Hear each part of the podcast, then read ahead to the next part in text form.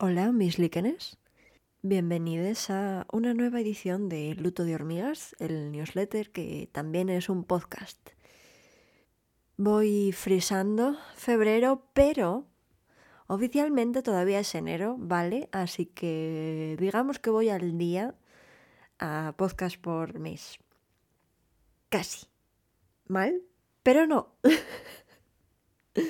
Esta edición se titula Primavera Dorada, Invierno Rojo. Y si me oís mejor de lo habitual es porque tengo un micro nuevo. ¡Uh!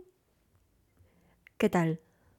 Bueno, ya sabéis que mm, para ver las imágenes del newsletter vais a tener que ir a la versión escrita, que si estáis suscritos estará en vuestro correo, en vuestra bandeja de entrada.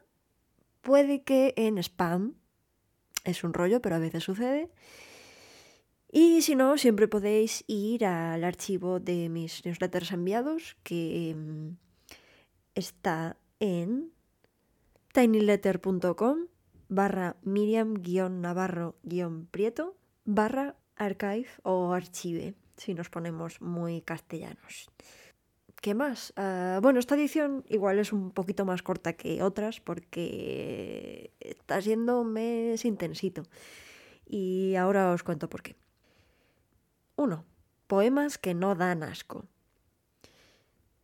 Ya sabéis que me encanta participar en el círculo de escritura de Neil Hilborn. Eh, si no sabéis de qué va esto, mmm, podéis ir a neilhilborn.com barra writing-circle y he hablado un poco de mi experiencia allí en un, en un newsletter anterior que se llamaba Escribir de madrugada. Y bueno, esto básicamente es, un, es una quedada que hacemos todas las semanas, una vez a la semana. en mi caso de madrugada porque es por la tarde en Minnesota y qué le vamos a hacer las zonas horarias, en fin. La cosa es que todas, las semanas quedamos y Neil, que es un poeta profesional norteamericano, pues nos propone unos prompts, unos temas para escribir y escribimos y luego nos leemos si nos apetece. Y llevo más de un año haciendo esto y me encanta, aunque me joda totalmente el, el ritmo, el... ¿Cómo se llama? Uh, los horarios vitales, ya sabéis. Eh, ¿Veis? Esto es por tener los horarios descuadrados. No me salen las palabras. Bueno, en fin.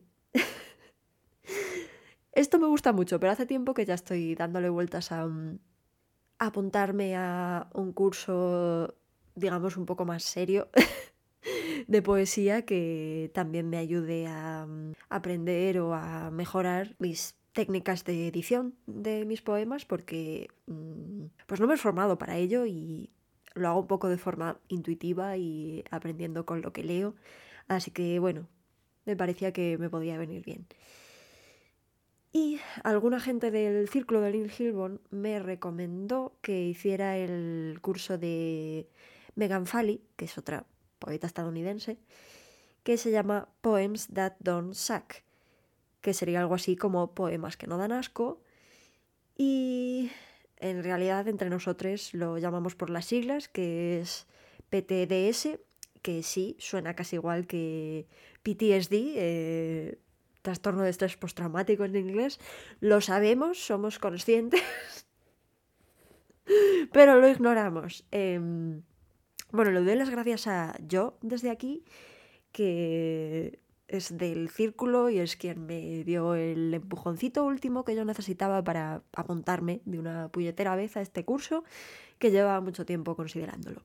Si os apetece, os recomiendo mucho que echéis un vistazo a los poemas que ha publicado yo. Eh, los podéis encontrar en su Linktree. Si buscáis por Linktree barra yo, raya baja pangolín, o bueno, en cualquier red social, si buscáis yo pangolín, lo encontráis y eh, es, es, es fantástico. Dadle una oportunidad.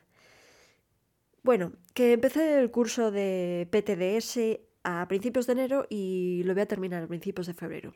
Y eh, si me habéis escrito y no os he respondido en este lapso de tiempo, de verdad que os pido disculpas humildemente porque es que está siendo bastante bastante cañero, ¿sabéis? Eh, Megan Fally nos da caña.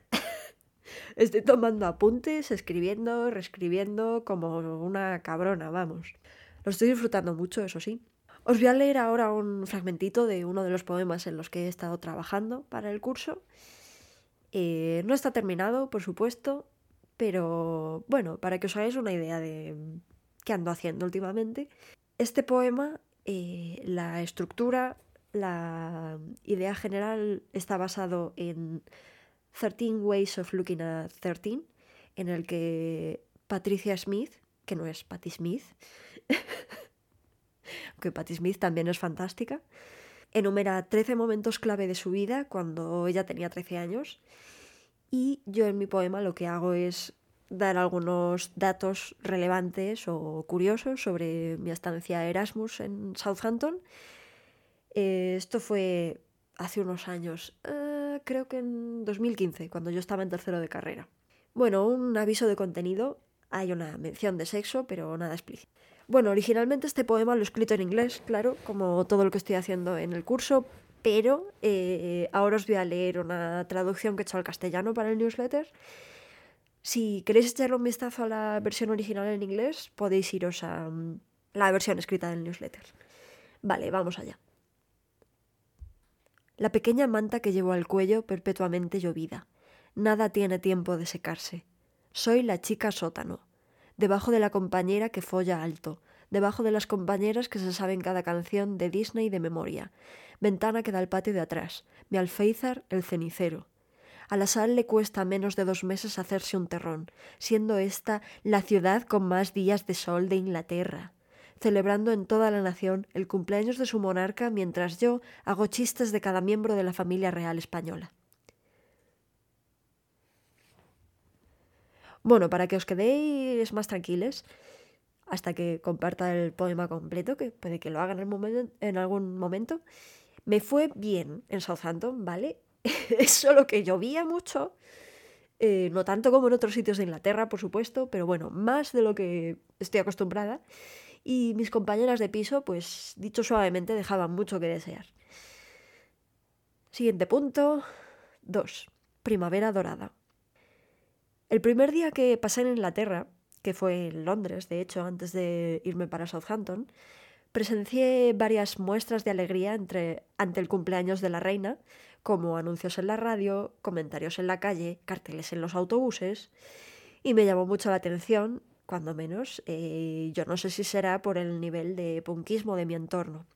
También es cierto que ahora puedo hacer más chistes que nunca sobre la familia real, sobre la familia real española gracias al tremendamente relevante, descacharrante, escalofriante Premio Nacional de Cómic 2020, Primavera para Madrid, de Magius.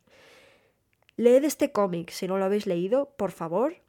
Compradlo en la librería de vuestro barrio, echarle un vistazo en todostuslibros.com si hace falta, regalárselo a la familia, exigírselo a vuestra biblioteca, recomendadlo en la peluquería, pero por favor, leed este cómic.